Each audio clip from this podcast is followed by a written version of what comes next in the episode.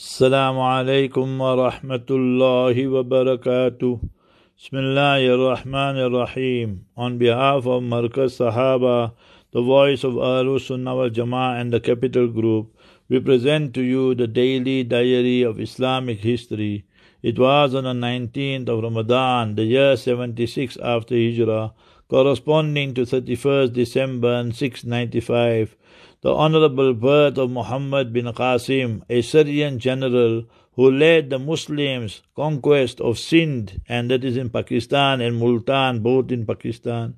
If you study his life, you will know in the year 93 after Hijrah that Hind. First Sindh was conquered and then Hind, India was conquered.